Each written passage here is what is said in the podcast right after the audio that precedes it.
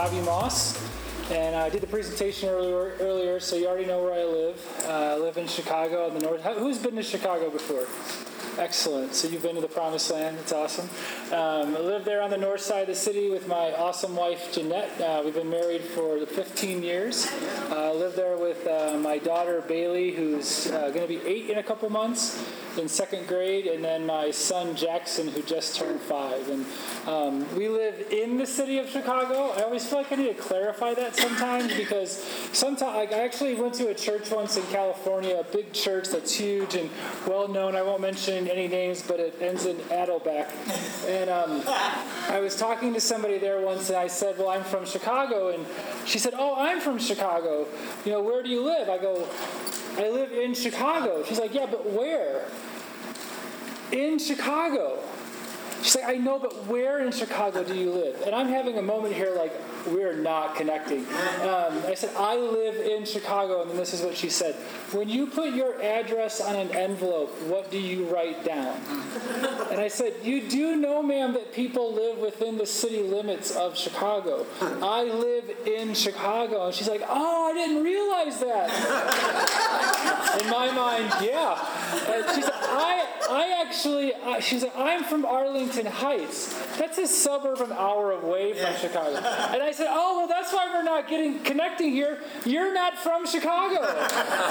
You're from around Chicago. So I always just feel like I need to say that. I'm I'm from Chicago. That's where I live um, and love it. I also, as well, with um, pastoring in the city and uh, getting to work with outreach, just because I'm not busy enough. I also teach at a little school in Chicago uh, that you may or may not have ever heard of. Uh, teach at Moody Bible Institute. Uh, so I'm able to teach there um, and just teach different Bible classes and such. And uh, just love everything that God's doing in our lives and love being in the city. I'm super thankful to be out here uh, with all of you and hoping to encourage you and equip you a little bit in what you're doing in your ministries. Um, that's a little bit about me. I want to get to know a little bit about the people in the room right now. So, what I'm going to do is this I'm going to ask you, I'm going to put a series of words and phrases up on the board.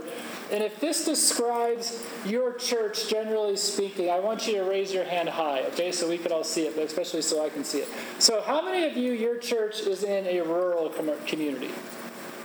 Don't be afraid. Come on, put those hands up high. All right. How about a suburban community? Okay. Urban. You live in the city of Chicago, not on the outside. Okay, very good. How about as far as just like the makeup of your church, the people that are there? How many of you have a lot of young families? Okay. How about a lot of seniors? Okay. College students. Oh, not as many. All right. Blue collar. White collar. Okay? Lower income. Middle class. okay? Affluent. Racially diverse. Diverse in ages. Hipsters. How many of you have no idea what a hipster is? I don't know if I'd raise my hand on that one. Um, how many of you you want your church to make disciples of Jesus? All right, all over the room. Now, I don't want you to miss what just happened there because it's really, really important for what we're going to talk about. Um, all of our different ministry contexts are different, but we're all different in our church's DNA, but we're unified in our common goal. Everybody in here, the whole fact that you're part of your church, the fact that you're hopefully even at this conference, is to be equipped and encouraged within that reality that we want people to find Jesus. We want to make disciples of Jesus. We want to make disciples who are making disciples, right? No one. Awesome, right? I mean, that's yes. the whole point. That's what we're supposed to be about. You know, I know it's in the afternoon. I, I, teach in the afternoon at Moody, and I constantly have to take breaks like every 45 minutes of my three hour classes because there's just something about the afternoon after you've had lunch that it's hard to stay awake. So we'll try to make this as uh, streamlined and interactive, and we'll just have a lot of fun. So if you're tired, though, completely understand. Um, we're different in our community DNA, but we're unified in our goal. Um, we have different makeups. We have different our different ones our hands went up on. Others our hands were stayed down. However, we all have this passion of wanting people to find out about Jesus and experience life in Him. We're all trying to fulfill the Great Commission. Our contexts are different, but I would say our ministry principles are all the same. Our ministry principles are all the same. I like football, so think about it like football. We have in Chicago, we have Soldier Field.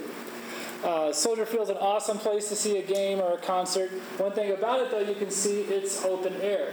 Um, this is why, for example, like I have some buddies, we go to a game together every year, and we typically travel, but we're going to be home this year, so we said, well, what game do we want to go to? We didn't even consider November, December, and January games because it gets really cold in this place. That's why we're going this Sunday in September. That, that creates some challenges when teams come to play in Chicago. It's what's the weather going to be like? Is it snowing? Is there going to be snow on the field? Are we going to have to wear extra clothing? Just those are the factors you have to consider consider if you're a team coming into our stadium. Now, in Detroit, they have Ford Field. I just wanted to pause and see if anybody would boo on Detroit, because I would be totally okay with that if you wanted to. Um, their, their stadium is closed. So within that, there, there isn't the weather issue. If anything, there's a sound issue. When we played, uh, the Bears played there, this is the game me and my buddies went to, and the, uh, the local fans were so loud during our offense that the team couldn't hear what was going on. You, and it messed us up. That's at least the excuse that we're trying to give for that game. But there's different conditions that you have to consider going in and playing in a closed stadium compared to an open stadium. Does that make sense? That being said, even though that's true, regardless of the field, football is football, right? You're still passing, there's offense, there's defense, tackling. You're trying to score touchdowns. It doesn't matter what field you're on, you're trying to score a touchdown. I know some of our teams you might not think that's their goal based on how they play, but that's still the idea. You're trying to score a touchdown. And I would say, regardless of the ministry context, ministry is ministry. We're all trying to do the same goal. We're all trying to make let people meet Jesus, make disciples. And within that, preaching is preaching, outreach is outreach, assimilation is assimilation, fellowship is fellowship, worship is worship, and we're doing it to try to win people to Jesus. Each of us does the basics, the essentials based on the people we have with the gifts and the talents that God has blessed our church with, but even within that, the goal's still the same. We, what makes this awesome is that ministry obviously isn't football. Uh, we're not competing against one another. We're not trying to beat one another. At least that's how it's supposed to be. Uh, maybe sometimes we need a reminder of that as well, right? Um, we're not trying to compete against one another. We're not trying to compete against other churches. We're trying to win people to Jesus. We're put into a specific context with a specific goal of making disciples. So, within that, that's what I want to talk about. I want to talk about outreach, and I'm going to use our church as an example, um, just because that's what I know. Um, so I want to talk about outreach and how we do this goal of winning disciples, how we can go about doing that specifically within the communities that we're in. When we talk about outreach, I'm going to be using this as a definition. Outreach is the process of building bridges to the unchurched in order to effectively share the gospel process of building bridges to the unchurched in order to effectively share the gospel. Outreach is intentional. It has to be done. It's not something that's going to happen automatic. The other thing that we have to realize, both as ourselves as leaders, but also in our churches, is that um, outreach is not optional. Uh, the Great Commission is not an elective, it's a requirement. Um, it's not an add on, it's something that starts immediately once you begin following Jesus. So outreach is just part of the plan. And those sound like does. Like we should know that. But the reality is, these are the basics that we need to be reminded of. We need to be reminded of the fact that outreach is something we have to intentionally be doing. It's not going to happen on its own. And we have to be doing it. It's something that goes into the DNA of what it means to be a follower of Jesus. Um, how do we do that? Again, I said I want to use our church um, in Chicago at New Life Um, and the reason why is because a lot of ways our church is a microcosm of what we saw here in the very beginning. If, if we were to go through and start asking questions about our 20 different locations, you would see hands go up all over the place, but hands stay down. They're all different. It's why Chicago is known as the city of neighborhoods. You could literally enter into what feels like a different world just going two blocks. Um, and it's that drastic. That's not hyperbole. So the churches, the uh, neighborhoods that our churches are in, are very different. However, we're trying to figure out what's the goal. Um, so within that, we have the 20 different locations, and I'm not doing this to like kind of just brag on our church. I'm just giving you context about how these principles um, go across different dynamics and different DNAs and stuff. Uh, so when you think about this, the different things that we have, each location is different. So you have, I mentioned in the presentation earlier, um, Paco. You know, Little Village is 95% Hispanic. Um, most of the people there, if you were to drive through a Little Village, most of the signs you would see are in Spanish.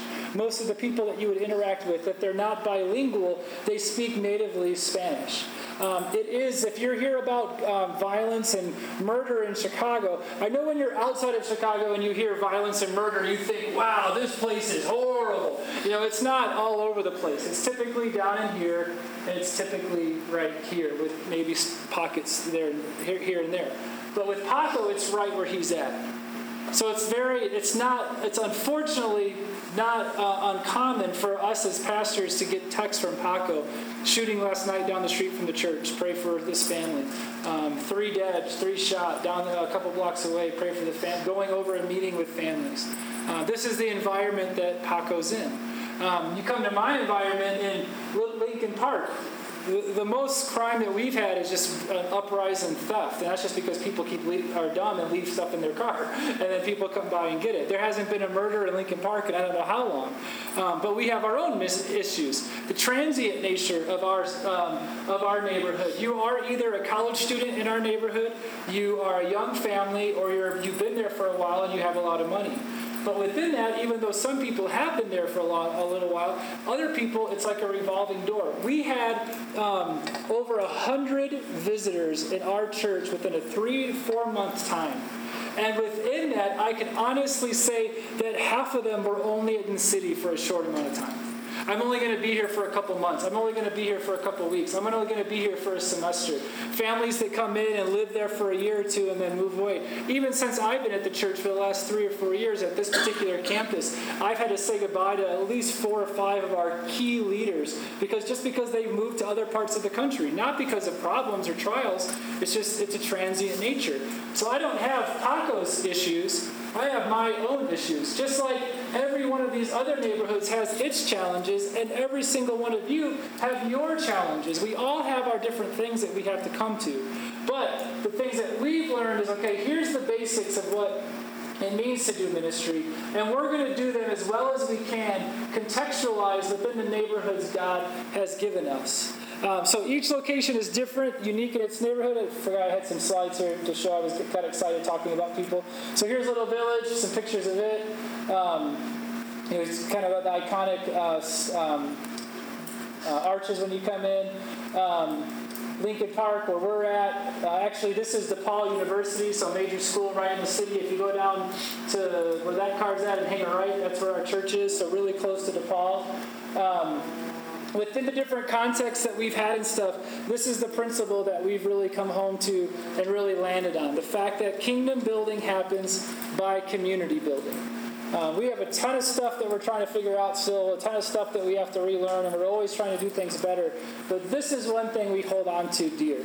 Uh, we know that for the kingdom to be built, we have to pour into communities. There's a lot of different ways that we can do outreach, but we realize that being a good neighbor is highly important. And what we've realized is that being a good neighbor is better than holding up a sign. Being a good neighbor in the neighborhood God has put us in is better than holding up a sign in the midst of our city. For example, uh, down the street from our house, uh, Chicago has different fests all the time. You can pretty much every weekend go to some neighborhood and they're having some type of fest in the summer. Well, we went to um, the fest in Andersonville, kind of down the street from us, and just tons of people, tons of different booths, tons of food. And at the one down from our house, there was people who were holding up these. I actually took this picture, uh, um, holding up these signs: "Christ died for our sins. Repent, for the kingdom is in heaven is at hand." Different things like that, and they were scattered throughout the entire thing. We have to ask ourselves is the gospel being presented by doing this? Yes, it is. That's, that's, that's factually correct. That information is correct. Um, that being said, we have to ask though is this effective? Is this really doing what we want it to do? Is this really accomplishing the different things that we want to accomplish in the Great, in the great Commission of making disciples? Um, we can play this, you can play the spiritual trump card and say, well, even if one were to come to Jesus, but within it, I can tell you, having walked through this crowd and listened to people as they were walking by this, the number of people who are repulsed by this is greater than the people who are receiving this. And that's not, I'm assuming no one, I mean, maybe you are. You know, I'm assuming not a lot of us at this conference are going to think through this model, but we have to consider this is sometimes how church Christians do ministry. I'm just going it might not be as confrontational as this, but it's, hey, here's our thing, and you need to respond. And that doesn't always work. Um, what we've realized, it's better to be a good neighbor. Um, this is a field that was in Little Village. And I love really talking about my friends and how they've been salt and light. This was just a rundown field, just trampled, overuse to the point where it wasn't being used because I mean you can, you can imagine slide tackling and that and stuff. But it was a major piece of green in the middle of the community. Uh, my friend Matt, who's uh, one of the guys that works with Paco down at Little Village, and Matt is the expert master of building relationships and building partners in the city. And they went. Matt has a lot. He's he's come and he's said, "I want to come and I want to um, really connect with these people. I want to be where these people are at. I want to build relationships with them. We're going to talk about that in a little second. But he said, you know, I want to come in and we want to change this. So within the relationships he's built, within the way he's invested in people, he was able to talk with local businesses he was able to talk with the local like uh, neighborhood government. He was talking uh, different organizations, and they were able to raise 1.6 million dollars to completely renovate that field. Now you might that when you look at that, unless I was here telling you, you would not think I showed you a picture of the same place. But you can see from the building in the back, that is the same place. And they went in and said, you know what? We want to get a place where our community can gather. And now they're doing soccer leagues here. Uh, they're doing family uh, family picnics and festivals in the summer. All coming along, not coming in holding up signs. And you would say, well, no one talked about Jesus in that. No, Matt showed Jesus in that. Because now Matt and Paco, when things happen in the community, they're coming up to them and saying, Pastor, can you please help us? Or when Matt and Paco walk down the street, they're saying, "Hey, Pastor, how's it going?" When things, when when they, when Matt and Paco interact with people and they say, "Hey, how are you doing? Can we talk?" They're willing to sit down and have coffee with them. They've built bridges as neighbors, and because of that, they're showing people Jesus. And because they've shown people Jesus, they can talk to people about Jesus. That's powerful, isn't it? Um, that to us is what it means to be building community. When you build up the community, in turn, you are building up the kingdom. Uh, because as you become more, better neighbors, as we build up the community, we're able to tell people about Jesus, and in that, the kingdom expands. Let me come back uh, to my beloved bears here. Um, now, whether, regardless of what you think of them, we, we like our Bears in Chicago. Um, to, to, to speak, if you're a true Bears fan, knows who the, the coach is. To speak ill of him is blasphemy. Um, you know, we, we, we love our 85 Bears. We're putting up with Cutler, you know, all those different things. But we, we love our Bears. So, regardless of even if somebody in the city doesn't care for them, when they go by Soldier Field, that means something. That's a part of our city. So if we were to go by Soldier Field and see closing down, team moving, the city would freak out. Literally freak out because of what it's been, what it's done, and how it's impacted our city. Now that's football, obviously, but let's bring that back into our neighborhoods. If our churches were to close down, would your would your neighborhood go? No, you guys can't go. You can't leave. You, you've made such a presence here. You've made such an impact here. What is it going to take for you to stay? You can't go? We have, I know it's a question that's in some ways kind of hot. It's not a question that's probably not the first time you've heard that question. Would your church notice, uh, would your neighborhood notice if your church shut down? But I think that's an incredibly important question that we all have to ask if we're going to be effective at making disciples. Because if you're, because it also raises the question, will my, will my neighborhood real notice if my church were to shut down? Well, that supposes the question, does our neighborhood even know our church is there? And if our neighborhood doesn't even know our church is there, how can we possibly be making disciples? Um, again, it isn't so that we're famous, it isn't so that we're known, but it's because we're connecting with people, we're building relationships, we're showing people Jesus and bringing Jesus into a community. Um, we have to ask it about our goal. We have to ask it about making disciples because that's what our purpose is. Um, how do we do this? I, that's what I want to do. Is I want to talk about okay, if you were to close the doors of your church, would your neighborhood freak out? What does it mean to build the kingdom? Uh, build, excuse me, build the kingdom by building a community. I want to go through eight different ways to build the kingdom by building up your community. Different things that um, I just feel are important as far as this idea of outreach, as far as connecting with people, uh, things that our church is done, things that we've learned, some things we're still learning, um, but hopefully these things will be uh, helpful for you. Some of these things I think will be maybe you haven't considered. Some of these things might be, well, duh, but we need to be reminded of those things. And hopefully some of those things will be new ideas. And kind of once I get through with all these things, we'll take some Q&A and um, anyway I can help after that as well. So that's kind of the plan for the rest of our time. Is that good? Yeah. Um, because, you know, I'm feeling that, you know, I just know how we, I feel like I should have prayed earlier and I didn't. So now that we're at this kind of uh, hinge point in our discussion, let me pray and ask God just to bless our time. So I was just so excited to talk to all of you. I just jumped right in. God, I do thank you for all these men and women that are here. I thank you for their love for you, Father. I thank you for the, um, the lives that they represent, the stories, the families, the churches that they represent inside the cities that you have put them in. And I pray, God, that you would make it clear to their hearts, make it real in their hearts and in their minds, that you have put them there specifically. They are gifted and designed and specifically put into a context to, to show your light to a community. Um, you have empowered them with gifts to build up and encourage the church. You have put them into a community to build relationships with one another in the church so that the church can build relationships with those outside of the walls. I pray that you would give them a sense of mission give a sense of purpose as we talk through these different things and give us a burden to build a burden for our communities. Um, that we would show people what you're really like and the love you have for us. Uh, we thank you for that. Be with us in the rest of our time. In your name, amen. So, eight ways to build the kingdom by building up the community. The first one is this you have to love your neighborhood.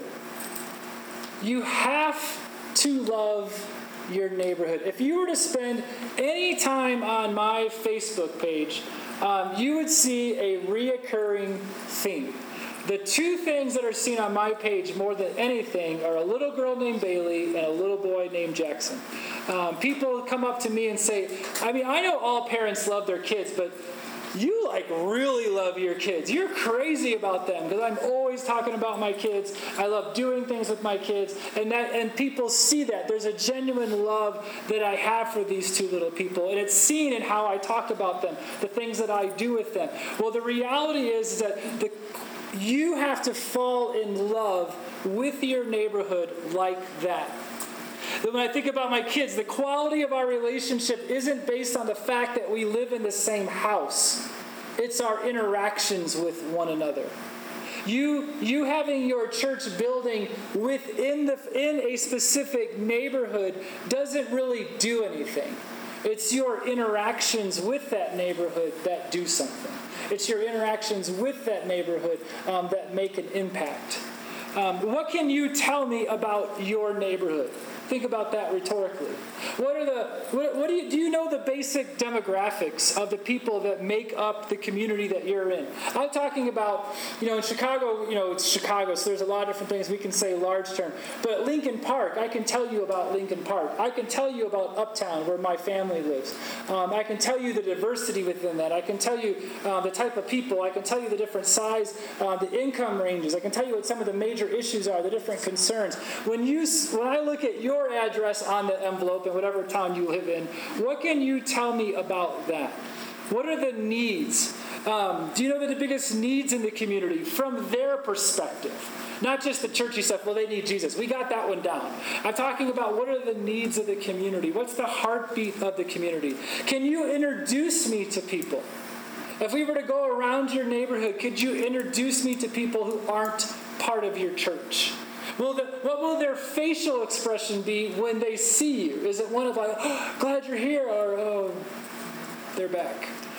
You know, what can you tell me about your interactions with your neighborhood? How, how, how can you be effective in the outreach in your neighborhood if you don't love your neighborhood? You have to love your neighborhood. And to me, that's the biggest duh that we sometimes don't do. That's the biggest duh that sometimes we forget. Um, one of my colleagues at uh, Moody said this, Dr. Marty. He said, You've never looked into the face of a person who doesn't matter to God. Isn't that powerful? Yeah. I mean, I could just, we could be done right there. That's pretty good. You've never looked into the face of a person who doesn't matter to God. There's people in your neighborhood who don't agree with your convictions, they don't agree with your way of life, they don't agree with some of the decisions that you would make, but that's all irrelevant in what I'm talking about. You don't have to agree with somebody to love them. You don't have to agree with somebody to have compassion on them. And what does Jesus tell us in Matthew 9? When he saw the crowds, he had compassion for them because they were harassed and helpless like sheep without a shepherd. If we put anything else in that blank, we're doing it wrong as far as ministry. Um, do you love your neighborhood? I, I would challenge you. That's the thing I would be praying about. Um, you know, most of us traveled to get here. When you go back home, the thing I would challenge you to do is walk your neighborhood and say, God, break my heart for this place. Uh, introduce God. You introduce me to people that I need to be introduced to. Um, break my heart for what's going on for in my schools, in my government, um, in the different parts of town that I don't live in, or maybe even some of the parts of town I might not be welcome in or don't feel safe going into. Because in all of them, they need Jesus, and we need God to break our hearts with them. Um, some of those people are super annoying. Some of those people we think are super wrong. Some of those people we're super comfortable with and we like being around. It doesn't matter. Jesus loves them all. And he wants us to have compassion on them. And this is the first. You can do everything else we'll talk about in the rest of this workshop. But if you don't love the community you're in, it's all going to be for naught. Um, it's all going to be pointless. So you have to love your neighborhood. Uh, the second thing is that you have to go where the people are at. You have to go where the people are at. How many of you have ever seen the movie Field of Dreams? How many of you, okay, I'm aging myself. I just turned 40 a couple weeks ago. Um, how many of you ever heard of the movie Field of Dreams? How many of you know what a baseball is? you need to go watch that movie because it's really good. For those who have seen it, what's the line from the movie that we say a lot? And they will come. We need to reverse our mentality about ministry.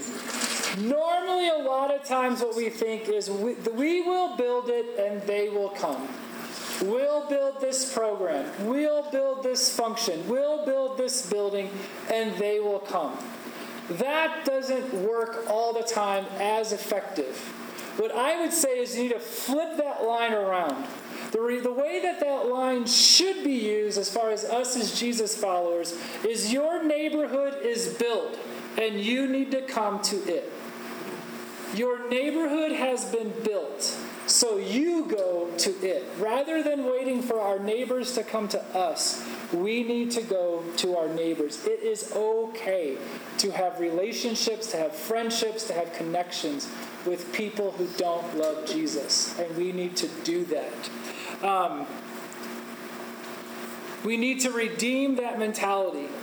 Um, your neighborhood is built and you need to come to it. Whether it's community events, community programs, go to them.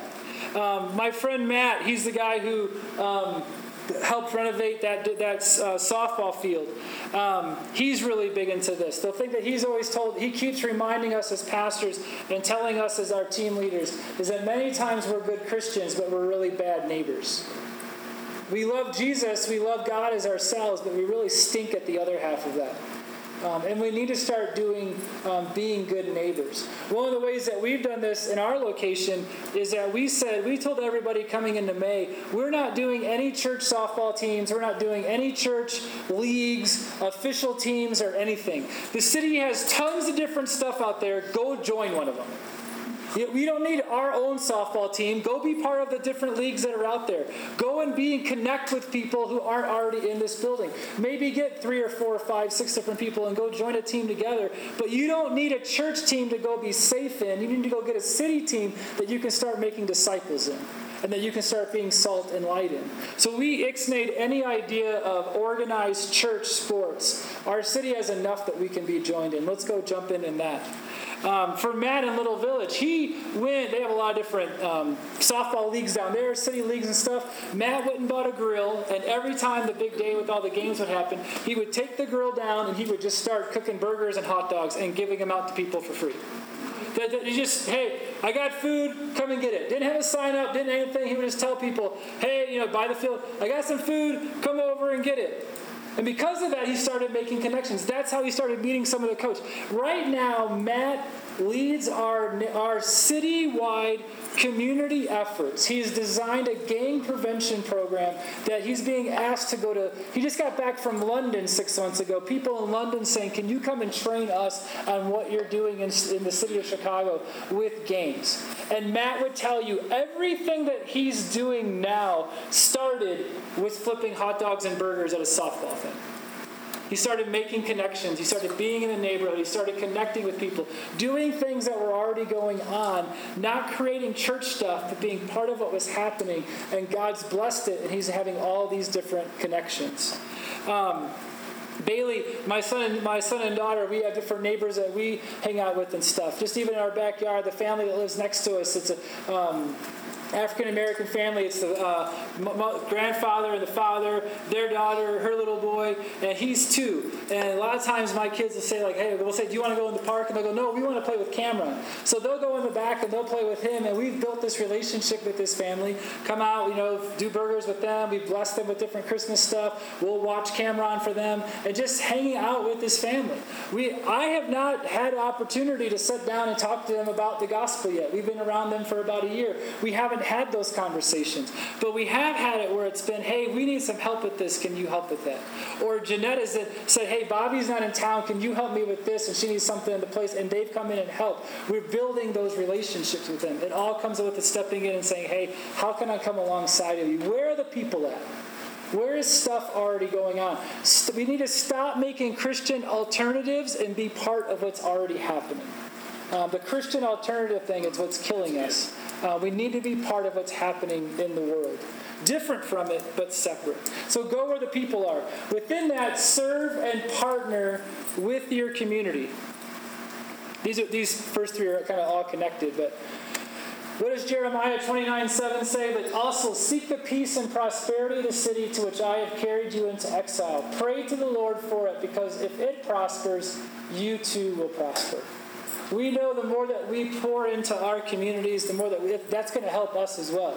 Not that we're just doing it for our own, you know, well-being and uh, comfort of life, but we know that when we help make Chicago better, it's being it's better for us as well. So we try to invest within our city. Um, when the city prospers, we prosper. How can we make this community better? The other thing my friend Matt says is you can't have a voice at the table if you don't have a seat at the table. You can't have a voice at the table if you don't have a seat at the table. And what he means by that, and what we talk about in that, is what we cannot speak and have an influence in our communities if we're not actually part of our communities. We can't actually speak into what's happening within the big picture, the government, the different things, if we're not present there. Uh, we need to be part of what's happening. We need to step in and not just demand a space, but serve and partner and be brought into those things. Um, if you want to speak into the changes, you have to have a place at the conversation. You can't have a place at the conversation if you're not building relationships. It all comes back to relationships. We have to have long term thinking as well instead of short term thinking. It's going to take time. Um, we've been in our neighborhood in Lincoln Park for over three years and just starting to really make some connections with people in the neighborhood over the last year. But even the fruits of them have been amazing and with the different things that we've been able to do and the opportunities that we've had. Uh, some of the um, Sorry, I lost my place there. Uh, we have to have a traditional, um, there's traditional out, outreach events, and those are great and effective, but it can still echo the whole field of dreams kind of mentality of expecting people to come to us. Um, we need to have church events. There's nothing wrong with church events. We still do have our church events, but we also rethink having them exclusively. Um, we have, what are ways that not only can we serve the community, but be doing things with the community? So some, so some of the stuff within that we do at Lincoln Park, most of our events that have to do with community are not exclusively our church. They're things that we're doing with the neighborhood. So in Lincoln Park, there's a thing called the Wrightwood Neighbors Association. They're the people that kind of run like some of the local government and things like that. They do different things for the city, hold one of the biggest fests of the city, and really put on a lot of events for them. So we have been doing the movies in the park and then the movies in the gym. The cool thing that really happened with this is that you know the, the city of Chicago does movies in the park all through the summer, all through the um, every all over the place. Um, there's hundreds of movies that are shown through throughout the summer. This particular park is right down the street from our church. So the movies are happening. So what we went to the, we did is we went to them and I met the people who are um, running this and said, hey, I know I've been at the movies, and the big thing about this park, as beautiful as this park is, there's no bathrooms here. Can we open up the doors of our church literally 200 feet away and, people, and let people know they can come use the bathroom here? Eyes like this big. Like, really? You're to let us? Yes, absolutely. That use our church bathrooms were our open door to connecting with our community. Our, our, let me say that again. Our church bathrooms were our open, open door to begin connecting with the community. But here's how this snowballed through doing this, starting to meet the different people, met the lady, her name is Stacy, who runs all the events. And I said, hey, can we have coffee? I would love just to hear about some of the things you're doing, things that are on your plate, any way the church can help you and stuff like that. So we had coffee. The cool thing within them it says that, you know, whatever events you're doing, we would love to come alongside and help. Like, say, for example, you know, you guys do the movies in the park, and that's really awesome, but then there's no movies the rest of the year. We have a gym, it doesn't get used on weekends a whole lot. What if we did movies in the gym? I mean, you guys promote it, put it on your newsletter, say it's Wrightwood Neighbors Associated, sponsor all that, but we'll open the door, we'll get people to staff it, we'll pass out the water, use our projector. That's awesome. Can we do that together? And we had three or four movies with them all last year, a couple hundred people, up to a hundred people, a bit more in our gym, people that probably wouldn't come to a service, but they're coming to watch Despicable Me 2 with their families in our gym. And Frozen, I'm start talking about Frozen. Um, so doing things like that, we do our block parties. So we went through, and commu- this is actually the street. Our church is right here in this picture. So we went through and just walked the neighborhood and say, hey, we want to do a block party. Does anybody want to help planning in this and just connect with this? So a team of people just put this together, and now every August we have this block party. Everybody in this picture, my church, my church, my church, neighbor, neighbor, neighbor, neighbor, neighbor, neighbor, neighbor, my church, my church, my church, my church, neighbor, neighbor, neighbor, neighbor, neighbor, most people are my church. All hanging out for six to seven hours, laughing, playing bags, joking around. We, we didn't do any message. There was no worship. It was fellowship. That's one of the things as far as doing stuff like this. We've given our permission, ourselves permission not to do all five purposes every time the church gathers. Every time Christians get together, there doesn't have to be a sermon. Every time Christians get together, there doesn't have to be worship. I'm not saying that those things are bad, but sometimes if we just focus on one thing, it can be a lot more effective. Uh, so we say, let's focus on fellowship, but not fellowshipping together.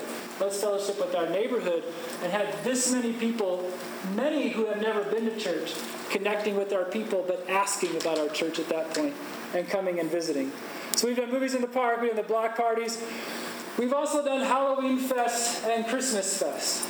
Um, you know, we've done it where we you know have the candy out and stuff like that. Different churches are going to have different convictions on this. You have to go with whatever you feel is right. For us, um, it's more important that our, we're building community con- connections with our community and we're building relationships with our community if we're using Halloween over harvest. So we ask them, what's going to be best for you guys? Well, we always call it a Halloween party and we have pumpkin carving. I'm like, all right, we're calling it a Halloween party then. And that's it. Who cares? We're not going to get into you know, a big stink over semantics. We also did a Christmas fest where we had, again, this neighborhood is the one promoting it throughout all of the block. We're not doing any of that. They're doing all the promotion, and tons of people are coming.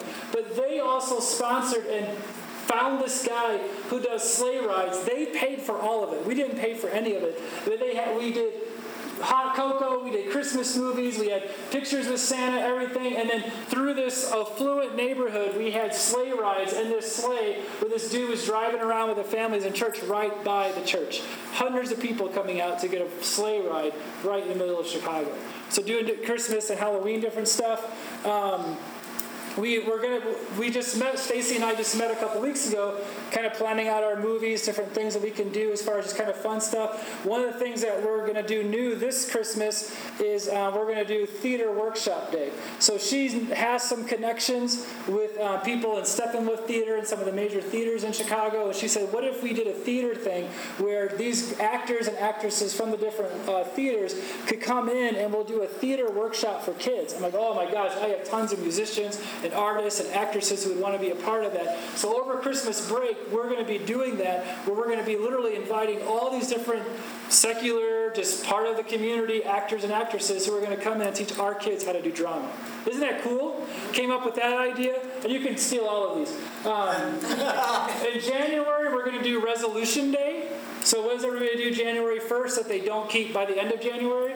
They create uh, New Year's resolutions. So the second Saturday in January, we're going to do Resolution Day. So we're coming up with all these different, what are all the major things a person could do a New Year's resolution on? Like, think about what are some of the things we do New Year's resolutions on? Lose weight. Lose weight. What else? Smoking. Quit smoking. What else? Diet, exercise. Diet, exercise, budgeting. So we came up, all of those things were on our list. We asked ourselves, what would be the top eight? And then we're going to get people who come in and do workshops on all of those different things. How to quit smoking, how to start putting together a plan for losing weight. And then one of them that I'll lead is how to get your life lined back up with God. So mine will be part of the other ones, but again, promoting things that people want and people that we connect with, not a normal churchy thing, but it's things that our neighbors would connect with, and doing it with the neighborhood. And then the last thing that we're doing, how many of you are in college areas? Uh, so some of you, one thing that we're going to be doing, and we're just starting the planning of this, is DePaul is like literally two blocks from our church. Would, I could get to DePaul faster than I can get to the other side of this building. So I mean, it's really close. So what we're going to be doing is the week before finals, we're going to open up our church building and we're going to promote it at DePaul as a safe, safe, safe, quiet place to get off of campus. So we're going to have tables set up in our gym um, and with internet and plugs everywhere where people can come and study. We're going to have food and water and stuff for them. And we're going to try to get somebody to sponsor it where any student that comes in, we're going to give them a frozen pizza as they leave as our thank you. Keep, kind of keep going. Glad you were here. We're going to say, if you need to go lay down in the pews and take a nap, there's a nap place. If we can pray for you, let us pray for you. But we're going to open up our building and say to Paul, hey, come here and study here if it's going to be easier for you than being in that busy library. And I've talked to some of our students, and they're all like, that is amazing because it's crazy in the library. I would come here in a heartbeat, and I have friends too. How do we connect with the people? So we, this is these are ways that we've figured out how can we serve the community? How can we come alongside the community? What is the community doing that we can partner with? None of these events are, hey, New Life Community Church is doing this. All of these events, with the exception of that one, the Black Party. All of these events are sponsored by Wrightwood Neighbors Association and New Life Community Church. And, I, and half of this now again, this is our context. I can't tell you this is going to happen for you. But half of our stuff, the neighborhood is paying for it. Like they've paid for all the movies. They say, you know, is that okay? Yeah, absolutely. Go ahead. No problem. You know, they they bought the popcorn machine, you know, because well, you guys are doing so much, let us help within that.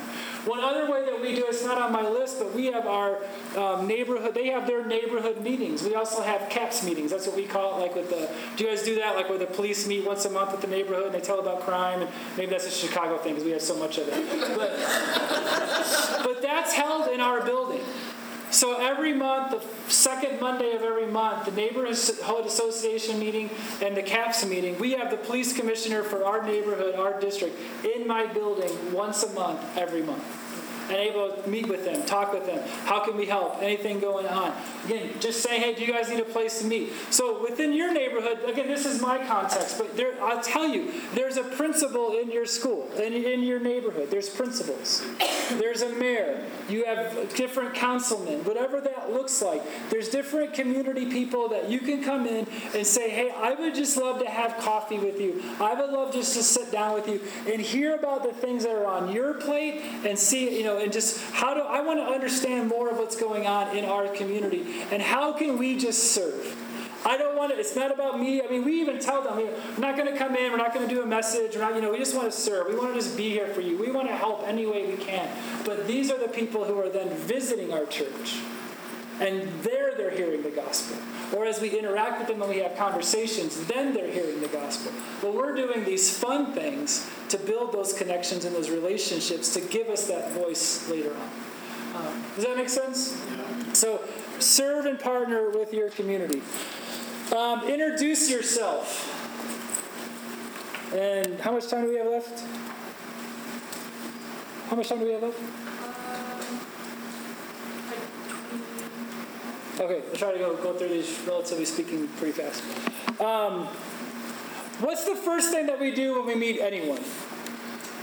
Hey, my name is Bobby. Well, you don't say that. I mean, we say our name, right? Tell them maybe where we're from if we're in a context like this. Um, I have. I was talking with after church two weeks ago. I was talking with um, one of my students who goes to our church, and we were just, we were having this like in-depth conversation and stuff. And this guy came in who I'd never seen before. First time at our church on Sunday. He walks in completely interrupts us mid conversation, smile on his face.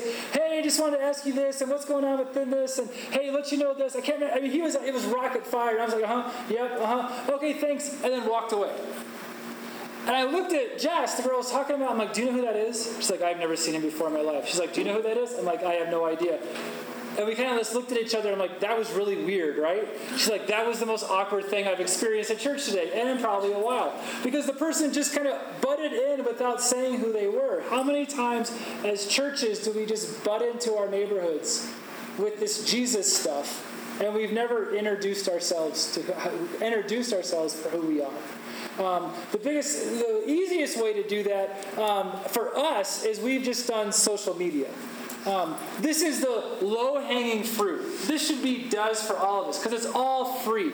Putting ourselves out there saying, hey, here's what's going on, here's who we are. Having a Facebook page, having a Yelp page, having a Google page. Why is this so important right now? Say, for example, a Yelp page. If you were, to, if you were in Chicago and you looked up church, on your phone. Like I just put in New Life Community Church, and these are all the some of the red dots that came up. If you clicked on that one, it would come up and say New Life Community Church, and it would have our service times and our address. That's all on your iPhone through Yelp. That's free connections with your neighborhood. The, the, the number one reason why people come to our church is being invited by a friend. Do you know what the second reason why people come to our church is? I was standing there and I looked up church on my phone. And now you can see we have 20 locations. There's not 20 dots on here. Because some of our locations, thank God we now have a director of communication that's helping them do this. But now he's going through and making sure every location has their a Yelp page to where when somebody comes in church, we have people, think about the person that lives on that corner right there and types in church and then we're not listed on Yelp. They didn't know we were there. You know, just to, just to have that type of a page where you can come in, it's free, You put your address in, you put your information in, you put your service times. You know, we have our service times there, loads of pictures. Just doing that, and it takes all of 10 minutes, puts you on every single person's smartphone in your neighborhood. Do you realize that? For in 10 minutes time, you can have access to every smartphone in your community. Why would we not do that? That is a no brainer. You need to, when you get back home and you get land and you're near the church, you need to go on your phone and type in church and see if your church comes up. And if it doesn't, that's an area you go to your pastor and say, I have an idea. Don't, don't even ask him, just do it. Just make a Yelp page. just put it in there. And then after he sees it, hey, look at this. This is really cool. Don't Forgiveness is easier than permission sometimes. Um, do a Yelp page. You also need to do a Google page. So again, 10 minutes, create a Google page for your church.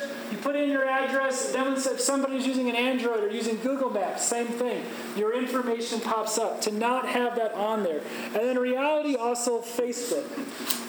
We get a little less um, traffic from this because we don't just like try to blast and get tons and tons of stuff. However, one of the things that we do is if we have um, different events that we've posted links to, we'll do where it's called um, Oh, I just had a complete cramp in my brain.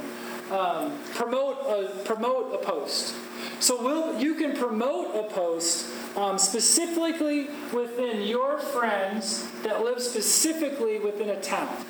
So I'll make a post about something coming up, like our movie in the gym, and I'll for five bucks I'll promote that to my friends who only live in Chicago. So and then but that doesn't just go to them; it goes on their page. So anybody that's friends with them is also seeing that thing. So for five bucks, we have different posts that are on our church that are going to 10, 20, 30,000 people. We traditionally get like 100 to 150. So for five or ten bucks, it's upping that far. You got to introduce yourself. Social media is super easy. Also, different direct mails. Um, for our church, we've done this, like I said in the presentation. Any different um, location that started. Just coming in and, and going you know connecting with outreach talking with them creating the designs making the different postcards whether it's artwork that they have professionally designed or doing your own. And then within that every house within a community like literally within our there's 10 there's 15,000 people that live within a mile radius of my church. And we were able to hit every house with one direct mail isn't that amazing Every one of those houses heard about our church, what we were doing at Christmas, and were invited in to come. Um, we do the new movers thing, and this is the thing I think that I'm, I'm most excited about as far as connecting with people and introducing ourselves. So the way this works is somebody moves into our neighborhood, it automatically gets seen as a new address in um, Chicago. And then they get a personal postcard says we're on a first name basis here at New Life Lincoln Park. This is just the draft. When somebody like what's your name? Brad. When say Brad moved down the street, when he got this postcard, it would say, "Dear Brad." And then have this information. Hope you're enjoying your new home. We'd love to help you settle in by giving you a place to belong. At New Life Lincoln Park, we have a little something for people of all ages, children and families, college and young professionals, community involvement. If you want to know how you and your family can get involved, reach out to us, or better yet, come and see us this weekend. Welcome to the neighborhood, Bobby Moss Campus Pastor. I, I don't do anything with this. When they move in, it just happens. It's, it's just magic, you know, that kind of a thing. I don't know how it works, but they get one of these from us. Again, new people coming in, when people either looking for a church or maybe haven't been to church yet and get this prompt of reminder to come and check us out. The new mover thing is amazing. Um, website, you need to have a website. Um, I'm a little, this is ours. We actually um, are coming up with the new ones. This one's this is like really old and needs to be fixed. Um, there's you know different ways that uh, whether you're developing these, getting people to help you, um, having somebody in house, it needs to look good. Um, it's worth putting the investment in to making a good first impression than not putting the resources in and making a bad first impression. Um, it's good enough for church should be a cuss word in our minds. We, the church should be, not that we have to spend tons and tons and tons and thousands and thousands and, you know, go into debt because of it, but we should be willing to put a little bit of resources into something for something to be done right rather than going cheap or free and it just being shady and not look good. The church quality should be a word that's very important to us in the church, um, and because it all is about making a first impression. Social media, New Movers website, and then also just be creative. Um, I wasn't able to get a picture I really wanted to show you, but the person didn't get it to me. But one of our campuses, our largest campus where Pastor Mark is at, um, Midway, it's right by one of the train stops. So one of the L's goes right behind the church. And they ordered a, I think it was 10 foot by 30 foot, it was probably bigger than that. It was literally like as big as that wall, or that wall right there. And that's not an exaggeration. It was that big, hanging on the side of the building. So any person that's on that train going by and looks to their right, they're seeing a, hey, you should come to church. We meet at this time. And it's like a funny picture of somebody on it like that. But an invite right there. So being creative with signage. For us, um, you know, we wanted to do something a little bit different this last Easter. We didn't want to do a postcard, so we wanted to, we decided we were going to do door hangers. Um, and we wanted to go and hang out different. We kind of seeing it as a different way our church could get involved, and you know, just kind of you know, putting mission in front of people. So we thought to ourselves, though, we don't want just to do cheesy Christian Easter thing. You know, like we wanted it to be funny. Like that's why I said, can we do a funny invite? Like that's why I said, our team, we need to do something funny. You know, I want when people look at it that they laugh because Christians typically don't get their funny as a part of our reputation.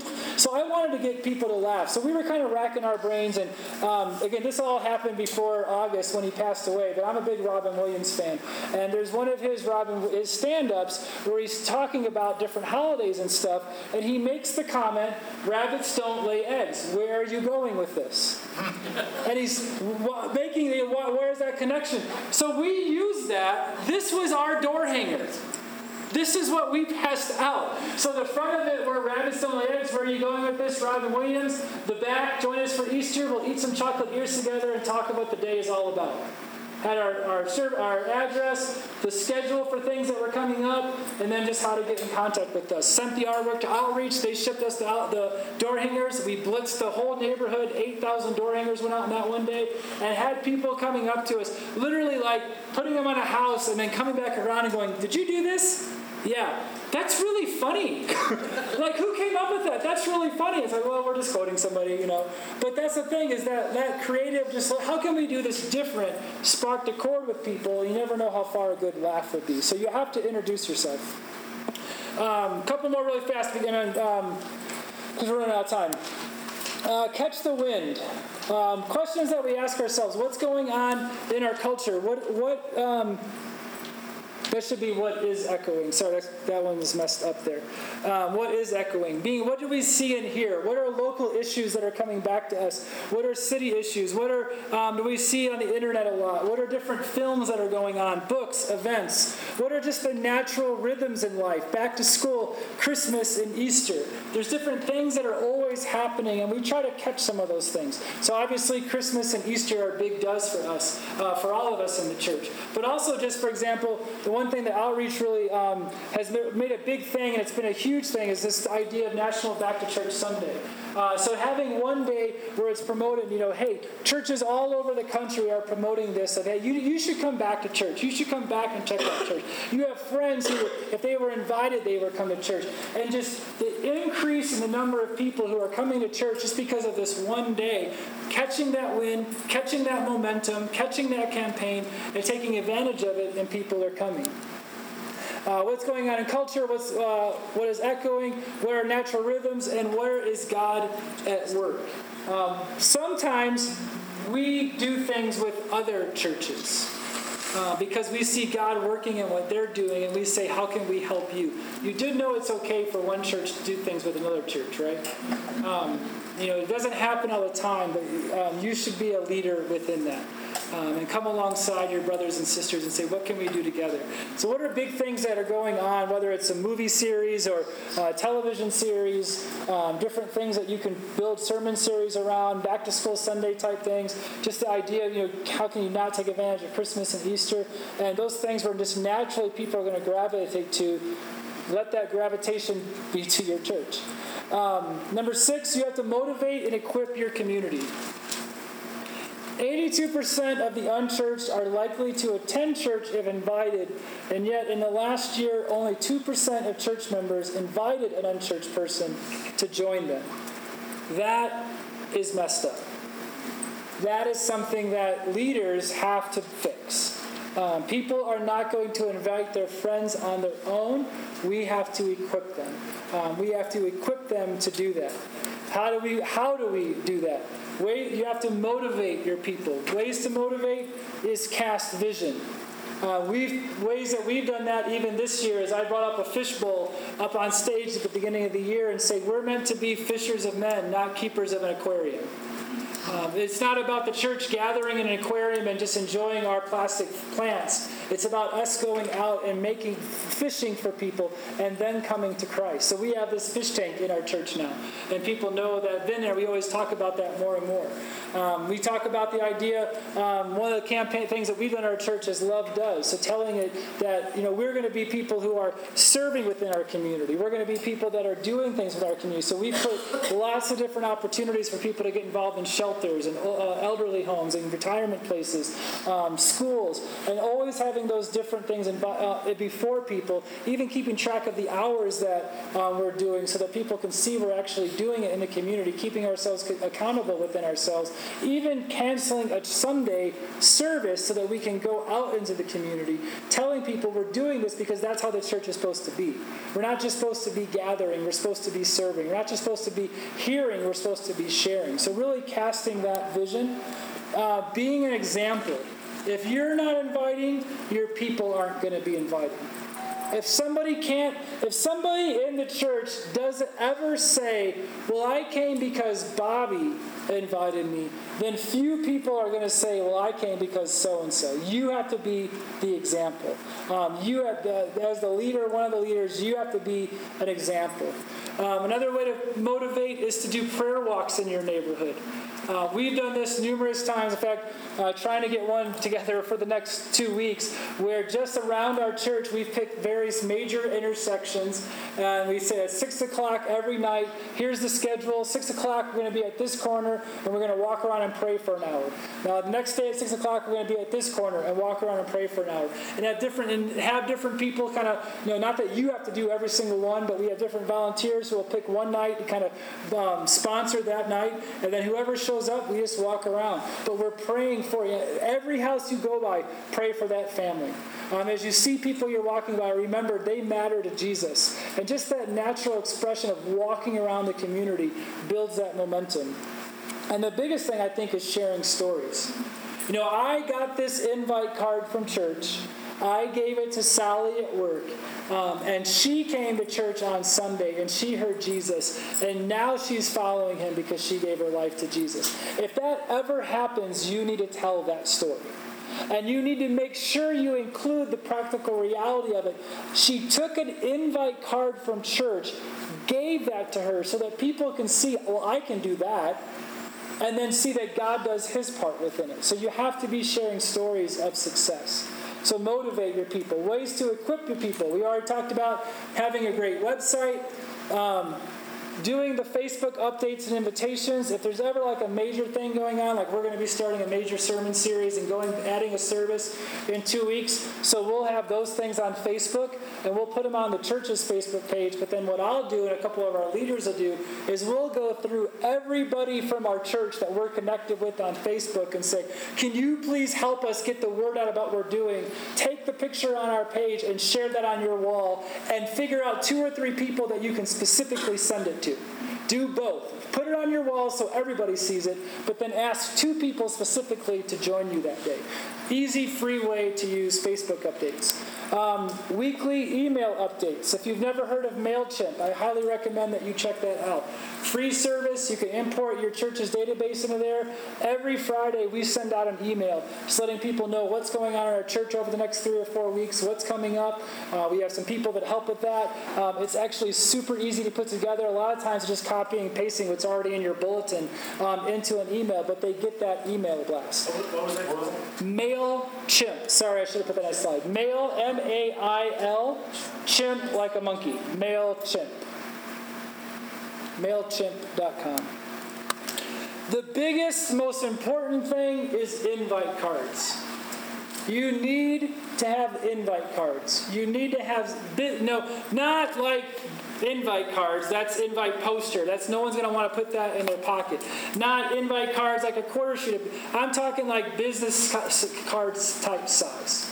Something that has your church information on one side, the service times, and then on the front, no cheesy Christian pictures, picture of your neighborhood, picture of your service, uh, your series that you're going to do, picture of the building so people can see what it looks like. But something that you can put in people's hand, something that says you're invited and it looks cool. Um, so, you know, something that's going to uh, grab people's eye, it's going to connect with them, it's going to be professional looking and not like just some kid drew with a crayon. Not that all of our kids aren't beautiful pictures with crayons.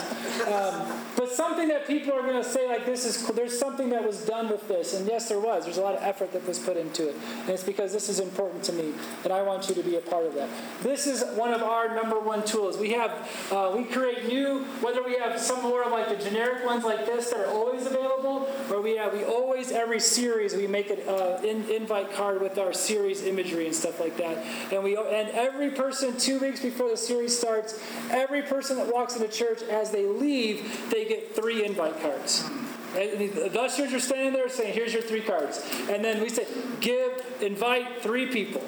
Who are three people you can give? Even if you gotta like, you know, drop it in dash like your chicken or something like that. But who are three people you can give these to and invite somebody? Invite cards are huge. So we even made a generic one where here's our church building sign, put our service time. That's all you need. Just something that somebody can hand in people's, uh, put hand to people and invite them out. So you have to equip people. Um, last two things, going uh, a lot here, a lot fast. You have to make a good first impression.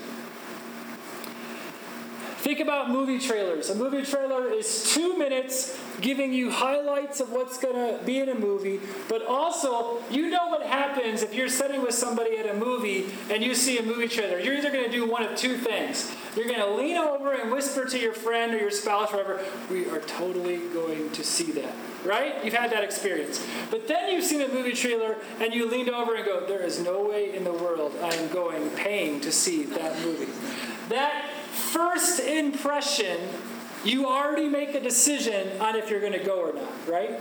There's no difference between that and our churches.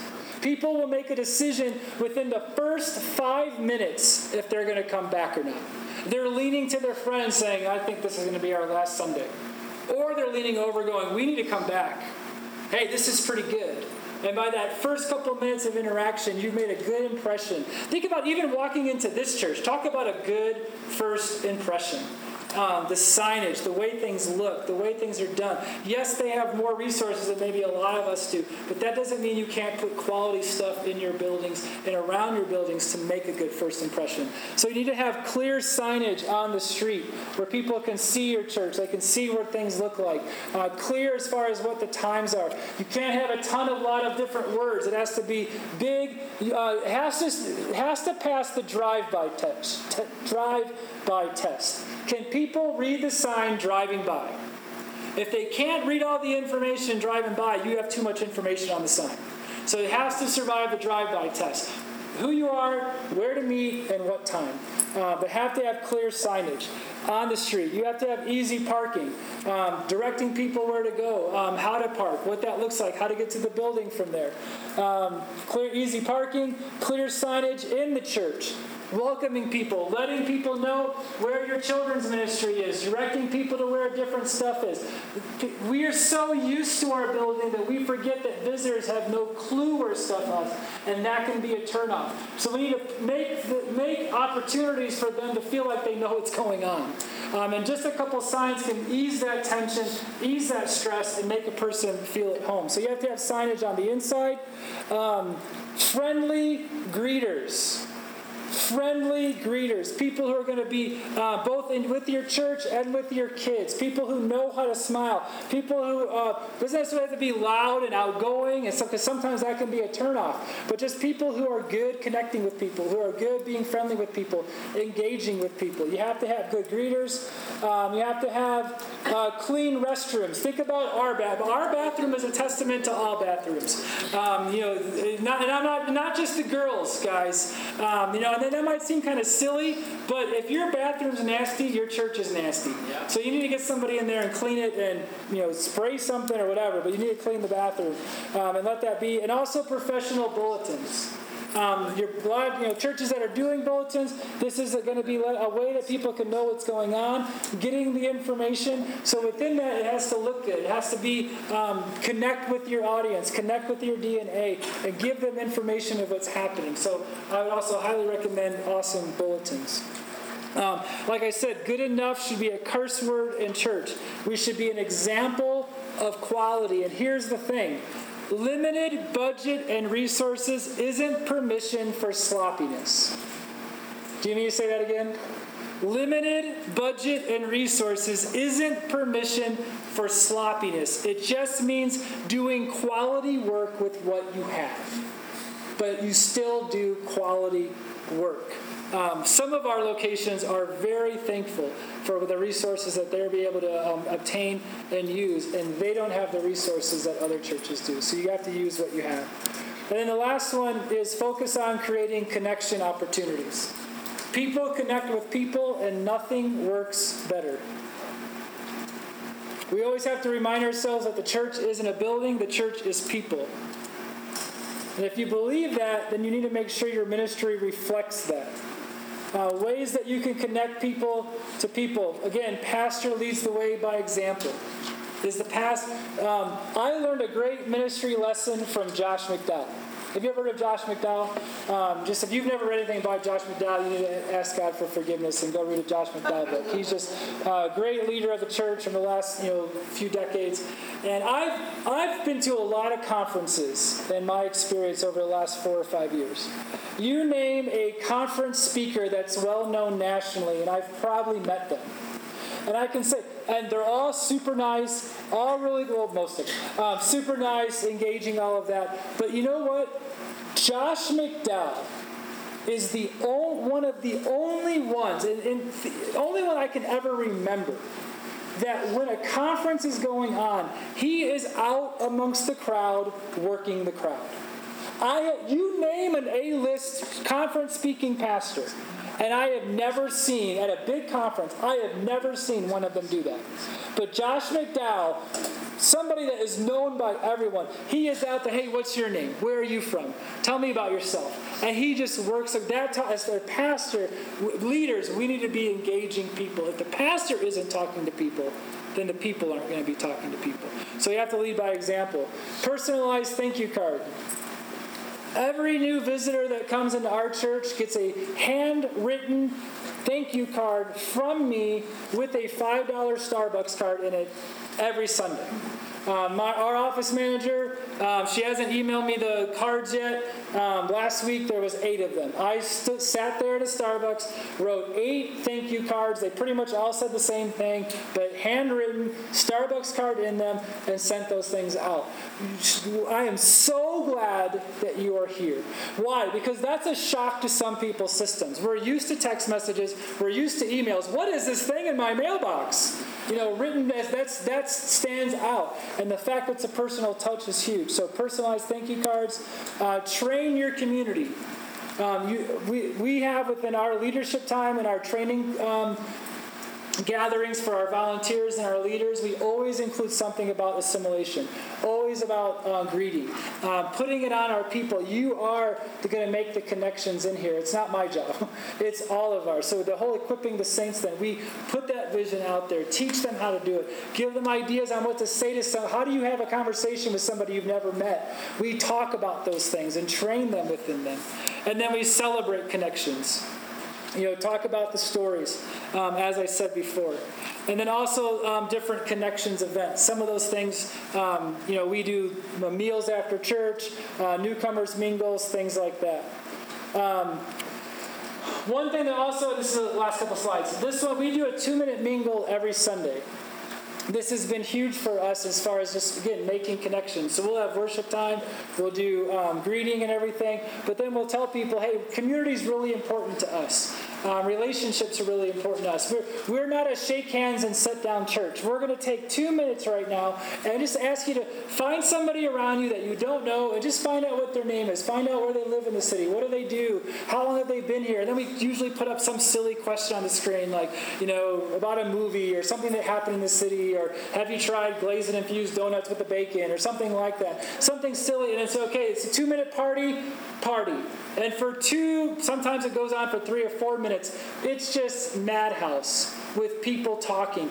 And all of our leaders know if you see anybody sitting being quiet, it's because they're probably new, no one's talking to them, you go and talk to them.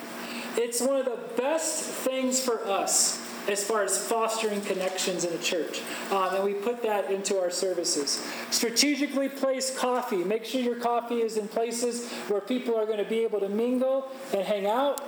Food, it's the sacred part of our church, everything. You should have some type of thing. There are people in your church that will never teach a sermon, they'll never sing in a worship team. You probably don't want them in front of people greeting, but they can make some awesome cookies. And you should put that spiritual ability to work. Um, if you you should tell people, hey, are you a cooker in here? Are you a baker? We really want to spruce up our connection time afterwards. We don't want to just have Oreos out every time. Can you help us with that? And for some people, they're going to get excited excited about it. We found out we have a professional baker in our church when we put this out there, and she said, I'll bake for you every week. We have like these designed like cookies with professionally designed roses on top of them and stuff, and it's like, thank you, Jesus, because for me, it would have been the Oreos if it was up to me. Have equip the people and unleash them into your community, promote small groups, and promote serving opportunities um, pushing people into small groups, not pushing, but inviting people into small groups, making sure your small groups are inviting people into them, and creating serving opportunities where people can use their gifts. Um, I think that's it. Yep. Now, eight ways. Love your neighborhood. Go where people are. Serve and partner with your community. Introduce yourself. Catch the wind. Motivate and equip. Make a great first impression. Focus on creating connection opportunities. But really, the most important thing is to pray. If you're not seeking God out about your community, then nothing's going to happen. Um, we have to be people who are coming before God and saying, "Do a work in this place, change this place." Uh, we want we want people in this neighborhood to find you, God. And if you're not seeing that, maybe it's because you're not asking Him to do it. Uh, we need to rely on God. Um, I showed this picture in the presentation. This is our pa- our senior pastor, Pastor Mark, uh, with uh, Pastor uh, Mayor Emanuel. Um, and we hosted a prayer breakfast at our church where clergymen from all over the city came to just talk about the violence, talk about what's going on. Uh, the mayor was there, and they were, had a private conversation, and he asked our pastor, you know, hey, how can we get on board together with this mentoring thing? And Pastor Mark saying, well, here's different things we're doing. And actually having a conversation with the mayor of Chicago about pouring in. That wouldn't happen if we weren't flipping burgers at baseball games, if we weren't doing movies in gyms. Um, when we start building in our community, then the kingdom gets built up as well. We're seeing that in a place like Chicago. It's going to happen in your city as well. Uh, different resources to utilize. There's the Outreach blog, there's Outreach magazine. Um, check out the Outreach website. Um, I mentioned I didn't have the phone number up here earlier, but you gotta call one of the outreach specialists. You've seen the different things like the fastest, the 100, top 100 fastest growing churches, top 100 churches, those magazines that Outreach puts out. The outreach specialists are the ones who are talking to those people. They're the ones talking to the churches that are growing really fast in our country. They're the ones talking to churches in small towns, big towns, little churches, big churches. They're hearing about the ideas that are out there. They're hearing what other people are doing. So you call them with your contacts and say, here's the resources we have, here's the needs that we have, here's what's going on. They're going to be able to, because they're kingdom people as well who want to see Jesus in your community, they're going to be able to give you ideas and give you suggestions on how to make these connections happen. I, when I said it in the presentation, that was truth. This is the biggest partner that we have doing everything that you saw in this presentation. Um, and they want to help you as well. So if you have not checked out Outreach yet, you really need to do so. Um, whether it's just outreach.com or churchleaders.com. So that was, I just gave you the biggest drink from a fire hose ever. I'm sorry to drench you. Um, if you write this down, um, Bobby at outreach.com. Pretty, actually, let me give you this. This is some information about outreach, and my email's at the top, so don't even worry about writing it. How easy is that? Thanks. If you email me, I will send you this PowerPoint. Maybe that would be helpful. Um, I'll send you all the slides as well. Uh, my email's at the top. But the information that I just gave you, these are some different um, packages that Outreach is designed for conferences like this, where normally the cost of what it would get be to do t- targeted mailing, signage, things like that. At a conference, you're getting 20% off of all of those. So if you see some of the things that we're talking about in this presentation, if you're thinking, yeah, we should try that, we should do that, at a conference or following up with the conference is the best way because 20, 20% is a lot in church budgeting world, right? If you don't know how to say, if you're not saying yes to that, you haven't looked at your budget. It's, 20% is a lot, and it's awesome. So to get 20% off on this stuff, you should really check this out and take advantage of it. So the phone number's on there. The, um, the link for the conference website's on the bottom. And again, my email's at the top. So any questions that I can um, answer for you, I know we didn't really get, have a time to do a Q&A. If you want to email me questions, I would love to answer those for you. If you want to stick around and ask any questions, I would love to answer those for you. But if you, and if you email me, I'd love to send you that PowerPoint. So hopefully this is helpful at all. Yeah. Yes? Okay, good. That makes me feel better. Um, thank you, everybody, for being here. Hope you have a great rest of the time.